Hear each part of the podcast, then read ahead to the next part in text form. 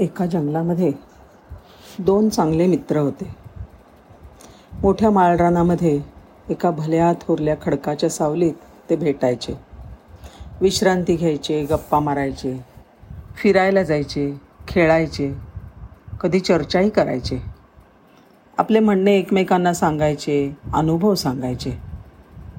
पण त्याच्यात विलक्षण गोष्ट अशी होती की एक होता सिंह आणि दुसरा होता वाघ. त्या दोघांना सिंह आणि वाघ ह्याच्यामधला फरक समजायच्या अगोदर खूप लहान असतानाच ते एकमेकांना भेटले होते. आणि त्यांचे मित्र झाले होते. एकमेकांच्या विषयी फार प्रेम होतं त्यांच्यात. सिंह जंगलाचा राजा सामर्थ्यवान निर्भय शूर मानेभोवती सोनेरी आयाळ मिरवणारा राजबिंडा. त्याची डरकाळी मेघगर्जनेसारखी आणि कळप करून राहणारा. तर वाघ शूर चपळ शक्तिमान त्याच्या अंगावरच्या तांबूस फरीवरच्या काळ्या पट्ट्यांमुळे मिळालेलं देखणे पण मिरवणारा. दबा धरून चपळाईने शिकार करणारा. आपलं एकटेपण जपणारा. पण ह्या एकमेकांमधल्या विभिन्नतेमुळे वाघ आणि सिंहाच्या मैत्रीमध्ये कधीच बाधा आली नाही. त्या वनात एक साधू राहत होता. एक दिवस काय झालं? त्या दोन मित्रांच्यामध्ये अगदी क्षुल्लक कारणामुळे काहीतरी वादावादी झाली. वाघ म्हणाला माझं निरीक्षण असं आहे की अमावस्येनंतर चंद्राची नवी कोर आकाशात येते ना त्यावेळेला थंडी येते. सिंह म्हणाला छे छे असं कसं?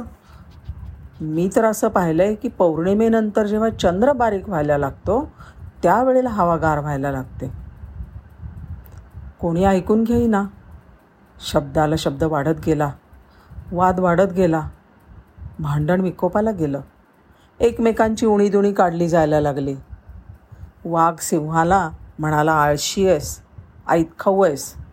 आणि सिंहाने वाघाला काही सोडलं नाही तो म्हणला तू रात्रीच्या अंधारात शिकार करतोस. अगदी डरपोक आहेस वाघ आणि सिंहांच्या आक्रमक डरकाळ्यांनी जंगल दणाणून गेलं.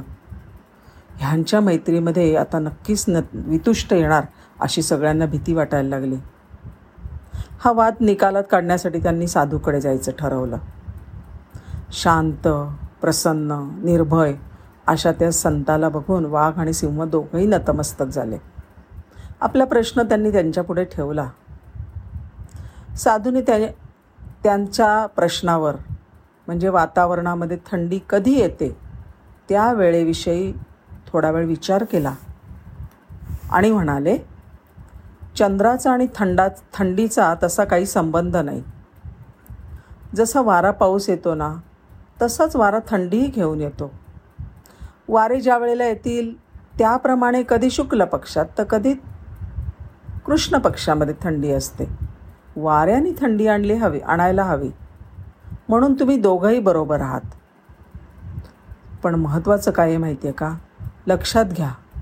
भांडण न करता एकजुटीने राहणं हीच सगळ्यात शहाण्याची गोष्ट आहे. तुमच्या मैत्रीमुळे आपलं जंगल किती समृद्ध आहे. विनाकारण कोणी कोणाची हत्या करत नाही. कुणावर आरेरावी करत नाही. इथली झाडं प्राणी पशु पक्षी गुण्या गोविंदांनी एकत्र नांदून नांदत आहेत. हे तुमच्यामुळे आहे बरं का? आणि आपली मैत्री टिकवून ठेवून ते आनंदी झाले. आपण आता आपल्या जीवनात जरा डोकावून बघू. आपण जेव्हा लहान असतो तेव्हा आपल्याला धर्म जात पात रंग भाषेचा ढंग गरिबी श्रीमंती असलं काही माहीत नसतं. कोणाशी मैत्री होते. पण कळायला लागल्यावर आपण आणि आपला मित्र याच्यामध्ये काही फरक आहे असं कळतं आणि पटतही जातं. खरं तर हे सगळे फरक फार वरवरचे असतात. सगळ्यांच्यासाठी तहान भूक झोप इत्यादी शरीराच्या गरजा सारख्याच असतात. प्रत्येकाच्या मनाला आनंदाने सुख दुःखाने वेदना आणि अपमामा अपमानाने डंख होतात. पटतं की नाही बघा? यश कीर्ती प्रतिष्ठेची भूक सगळ्यांना असते.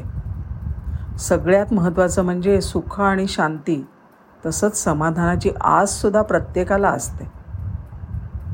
वरवरची सामाजिक दर्जाची झूल उतरवून ठेवली की कसं छान असतं. होय ना? आपण आपल्या मैत्रांशी मैत्री टिकवून ठेवू.